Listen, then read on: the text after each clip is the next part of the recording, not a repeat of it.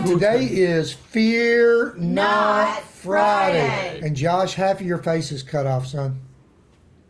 This is not the Phantom of the Opera. Fear not. Fear Fear not not. Friday. All right, today is the 18th. It is August the 18th, 2023. This is Daybreak Live. And I'm not ready. Somebody want to say something Ready or else? not. Here we go. It's a beautiful day outside. It's a beautiful day in this neighborhood. It's time to lift our hearts to Jesus. It's time to break some holy bread. Grab your coffee and your Bible. Listen to what the Spirit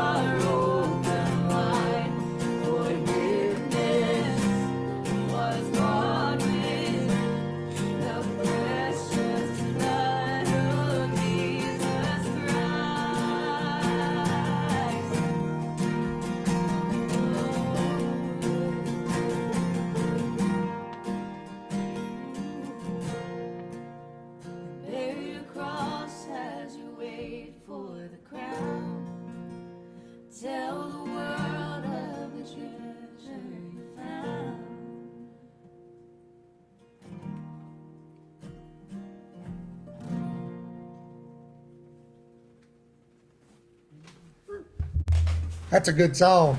Amen. Amen. Amen. That is a good song. Who come to the altar? The Father's arms are open wide. Good morning, saints of God. It's a great day to be alive. Ain't? It All right, all right. Thank you guys for all your prayers and your concerns. Thank you for being with us here. I think people are starting to get used to eight o'clock, maybe. Our oldest daughter, I just found out this morning, our oldest daughter didn't know it was at eight o'clock, so we didn't get that to her. Yeah, brother Bob, that that song, that is a beautiful, beautiful song. Need to sing that a little more often, I think. Hey, by the way, if you're going to the fair tomorrow night, if you're going to be at the fair, four o'clock over at the what stage? Community stage, but entertainment stage, four to five twenty, something like that. We're going to be there. We'll, you know, be playing music. Also, uh, that's at the Wilson County Fair, State Fair in Lebanon. Uh, also, tomorrow in Hartsville, I ask you guys to come out. We're going to have some worship and some testimony tomorrow at uh, Trey Park in Hartsville starting at 11, and then we will go from there to Wilson County. All right, Proverbs 17. Proverbs 17. We are, uh, let's see, we ended with verse 14 yesterday, talking about, you know, turn the tap off, keep the water shut off. That strife, the beginning of strife is like the releasing of water, it's like turning on a tap.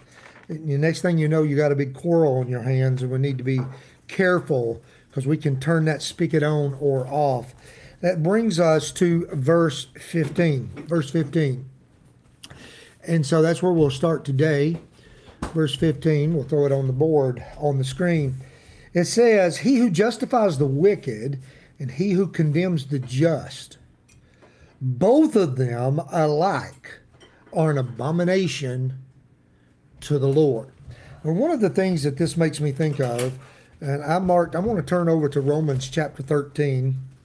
I know you know this, but if you want to turn with me, I'm turning to Romans chapter 13, and I'm going to start with verse 1. It says this Let every soul be subject to the governing authorities. In other words, come under the authority of the governing authorities. What? For there is no authority except from God. And the and the authorities that exist are appointed by God. Interesting. Now he's writing this letter to the saints that be at Rome, to the believers of Rome. And he's encouraging Roman Christians to be submissive to the government. Of course, when it doesn't go contrary unto the gospel. But verse 2 says, Therefore, whoever resists the authority resists the ordinance of God. And those who resist will bring judgment on themselves. For rulers, those in charge, are not a terror to good works, but to evil. At least that's the way they're ordained to be. Do you want to be unafraid of the authority? Do what is good, and you will have praise of the same. it makes me think, you know, you want to not be worried about the police guy sitting on the side of the road? Don't be speeding. Make sure your tags are in. You, you ever have a police uh, Have a that- joint fired up in that. don't have a joint fired up? Yeah. Uh, You ever, uh, you know, the police, the state trooper is behind you, right behind you, and then all of a sudden you're like, oh no. Be sure I don't swerve. Don't look at my phone. Is my seatbelt on? I hope my tags are in. Right. oh, it's so funny. Do what is good, you will have praise of the same, for he is God's minister to you for good. But if you do evil, be afraid, he does not bear the sword in vain. For he is God's minister and avenger to execute wrath on him who practices evil. And so we have governing authorities, we have structures set up. They are set up, they are ordained of God to be ministers for good and bearers of vengeance on the evil. Brother Bob Simmons was a lawman in here. Uh, he, he's one on here, I know for sure, as a lawman. God sets these structures in place to bless good and hold back evil. Now, going back to the proverb, what really makes God upset and what God really doesn't like is those who justify the wicked and condemn the just. And so, whether there be whether it's judges or juries or um, prosecutors or counselors, anybody in the authority structure, police officers, those who let the wicked off, but then the good guys that's done nothing wrong persecute them and condemn them. Both of these alike are an abomination to the Lord. That is not the purpose for governments. That is not the way they're instructed to be. And I hate to say, and I'm, I do not want to get very political here, but do you feel like, let me ask you, do you feel like that we're living in a time where wicked people are? That, there's a lot of justifying the wicked, and then there's a lot of condemning the just going on. There's a lot of stuff happening today that's not in God's will, not in God's ordained preferred will. Amen. I'm not saying God is sovereign. I understand for those of you who's like, wait, God's sovereign. I know God is sovereign, and there is the allowed will, just like our brothers and sisters that was persecuted day before yesterday in Pakistan. There is an allowed persecution. I understand, and God is still sovereign, and He will turn things for good. But the structure of governments is to protect the good and to keep down the evil, and God hates it. It is an abomination. It means he it disgusts him. It disgusts him when lawyers get wicked guys off. And when lawyers convict people that did no wrong. Judges fill in the blank. And ministers of justice should be righteous. Verse 16. Why is there in the hand of a fool the purchase price of wisdom, since he has no heart for it? A fool has no heart for wisdom. Now it's funny, I read this this morning, I read this again, and last night in our home Bible study, we're going through the book of Acts. I've shared that with you. We're going through the book of Acts. And uh, we happened last night, we're reading where, you remember Simon the sorcerer? I think it's in Acts chapter 8, yeah. And uh, the Samaritans believed and they were baptized, but yet the Holy Ghost hadn't come upon them yet. And so uh, Peter and John came down. The apostles came down from Jerusalem to pray for them that they would receive the Holy Spirit. Philip, the evangelist, Philip had been preaching, people were being converted, but they wanted them to receive the Holy Ghost, the promise of Pentecost. And it hadn't happened yet. And so he sends a couple of the apostles go down. Well, there's a guy there called Simon the sorcerer. And he's been doing, you know, sorcery, magic tricks, according to translation, say a magician or a sorcerer, according to translation. Uh, he he uh, he considered himself to be some great guy, and all the people were like, "This guy's got the power of God." Well, when he believed, also when he saw the miracles of of Philip, that Philip was doing, he believed also and was baptized. Now, when the apostles came down and they laid hands on the disciples, they received the Holy Spirit. Then uh, Simon says, "Hey, let me give you some money. Let me give. Let me buy the ability that whoever I lay hands on can receive the Holy Spirit." And Simon Peter rebukes him real hard. He's like, "You are in the gall of bitterness, the bond of iniquity." And I mean, he pretty much is laying down a curse on him. Yeah, your money perished with you. Your heart is not right before God. And he's like, pray for me, pray for me, right? But anyway, when I read this this morning, I was I was just thinking about the, you know, why is there in the hand of the fool the purchase price for wisdom? Well, the actual purchase price for wisdom isn't money. Can I get an amen? The actual purchase price for wisdom is first the fear of the Lord, and then humility and repentance. That is the prices. That's what you have to pay if you want to have wisdom. You have respect and honor for God. The fear of the Lord is the very beginning of wisdom. We humble our, ourselves before the mighty hand of God. He lifts us up. We're willing to repent and turn from our mistakes. If we're not willing to repent, let me tell you, it's no good. And the fool has no heart for that. He has no heart for that. All right, next, verse 17. A friend loves at all times, and a brother is born for adversity. Now, just in the natural, you know, we hear this term. The very first term I thought of when I read that was fair weather friends. We don't want fair weather friends, you know? We want a friend, a true friend is a friend in season and out of season. A true friend is still your friend when the bad times. They don't leave you hanging Amen. in the bad times.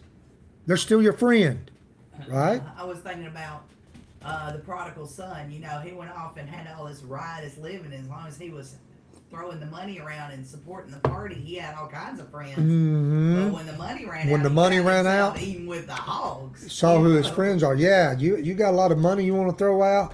You got a lot of drugs. Okay, true story. I was pastoring Christ Church in Carthage, and a guy came. He had just gotten out of uh, prison, and he had money saved up, so he had ten thousand dollars. The police officer dropped him off with me. I had a men's shelter at that time, and dropped him off with me and said, "Would you try to help him because, you know, he just got out of jail and he's got ten thousand dollars." And I even went to court with him. And the judge said, "Mr. Nesbitt, would you help him?" So I tried to help him. I got him. I took him to the bank. I opened him a savings account. And I'm like, "Be careful. Don't just spend this money. This will help you get on your feet, right?" Uh, and within, I think, was it one week, babe? He was. It was, yeah. It was one week or two maybe weeks. A week. Uh, but I think it was a week. One week later, he's back on the right there in front of the church talking to me, and he's totally broke, no money. And others in the community had told me, even I, I got him to try to secure it. I got him to leave it alone. But you know, he had money and he wanted to have friends, and he started buying drugs for all the friends down at the projects. And next thing you know, everybody was using him, just what Lisa said, and everybody was his friend for a week. So that was a true story that actually happened. And then everybody left him. Yeah. And he ended up going back to jail, by the way. Terrible stories, but That's what happens. when That's what there's a. Lack of wisdom. yeah, and when you don't have good friends Yes. in your life that'll hold you accountable, and they're the good, they're there in the good and they're there in the bad. They love at all times. A bro- and a brother is born for ad- adversity. The context of this is not necessarily a, it's not a DNA brother. It means a brother is born, like like Jonathan and David. A brother is born for adversity. They're there with you. They'll stick it out with you. Now, on the spiritual side, this is Yeshua. This is Yeshua. This is Jesus. Because he loves us at all times. And he was born to take on adversity with us and for us. Can I get an amen to that? To bear bear our burdens. And I, I would say bear our burdens with us. He does that too, but to begin with, to bear our burdens for us. Amen. I Hope you got some good friends in your life, brothers and sisters. I really do. I really do. And if you don't, move down here to Middle Tennessee. We'll be your friends. Mm-hmm. Amen. Amen. Yeah. We like having good friends. Like you're coming in where you want. Verse 19. Verse Wait, wait, 19. Did we, did we miss 18? Oh, I've I'm sorry. 18. Verse 18. I, I put up the right one, babe. A man devoid of understanding shakes hands in a pledge and becomes surety for his friend. Wow. The people that can hang you up at times because we're friends with them and we want to help them out, right? Basically, this proverb is saying, look, be wise in this. It doesn't mean you never help your friends. There's times and there's ways to help your friends, but you need to be careful. Do you know the Bible actually frowns on us going in debt at all? I mean, that's why Lisa and I have been, you know, matter of fact, uh, right at the end of last year, bought a house to flip. We just got a contract on it, and the whole my prayer at Tabernacles last year, I said, Lord, give me something to get me out of debt so I can serve your kingdom more. And uh, I, you know, and I told, I'll work hard, Lord. And anyway, he, I, I believe the Lord set this up and gave us a house to flip. And if everything goes good, maybe we're, we're going to get out of debt or very close where we can serve the Lord. So, because what I've seen through scriptures, in my years of study of scriptures, it's good to be out of debt. It's good to owe no man anybody, no, owe no man anything except to love. right. That's what we, and so it's good. But I look, I'm still in debt right now, so I'm not.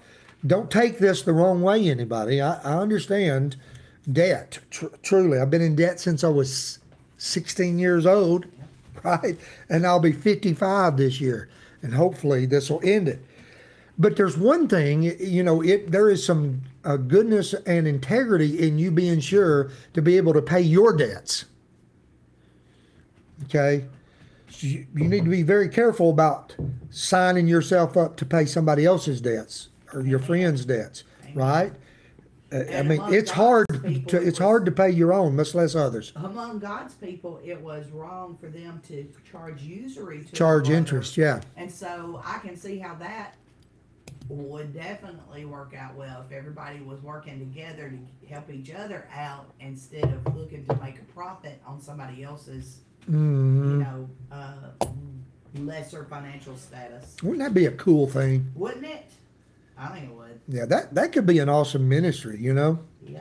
Uh, I don't know how it could work, but that could be an awesome ministry where Christians pull together and, you know, help people get out of debt, you know, and then don't charge them interest, you know. You just give So it they can back. Get out of debt. get out of debt to With the understanding financial once they're out of institutions. debt, They're gonna help somebody else. Yeah, that everybody helps one another. But anyway, we need to be. This proverb just says, guys, be wise, be smart, okay, and be careful. You know, becoming surety for somebody else, even a friend. Uh, even a Even even sometimes a family member. Mean, yeah, it can be a family member. People who Amen. lost everything they've worked for all their lives by being surety. for By being their surety for their children. Yeah, You know, you're make right. sure your child is well founded if you're gonna if you're gonna be Hey, you you fine for them. You better believe there's nothing we have not seen. All right, verse 19. He who loves transgression loves strife, and he who exalts his gate seeks destruction. He who loves transgression loves strife. You know, some people just love conflict. They just love strife, it seems like, right? They love it. And when when they love transgression, they love sin. That means they love conflict because sin is going to bring you into conflict. There's no way around it, right? Just it, it, it, and you sin enough, it's going to bring you. Not only is it going to bring you into conflict with family and friends, it's going to bring you into conflict with God. But just on a natural level, you know, it's going to bring you into conflict with the law. You're going to have all kinds of conflict in your life. And then it says, He who uh, exalts his gate. Now, this is interesting. Exalts his gate. Uh, ESV would say, uh, has a tall door, seeks destruction. I'm going to tell you what I think. And this is probably going to be different than a commentary that you would look at. But this is what makes sense to me. You know how the Lord Jesus says, uh, wide is the gate, broad is the way that leads to destruction. Yep. Okay. And Narrow. narrow.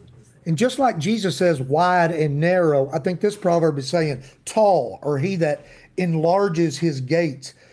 Remember his gate. This this proverb is the one who loves transgression and I think makes a high door for it. You know what he's doing? He's destroying himself. He's destroying himself. And, and let me tell you, once you start going down the road, bad decisions lead to more bad decisions. And it becomes easier and easier and harder and harder to get out of and harder and harder to heal from.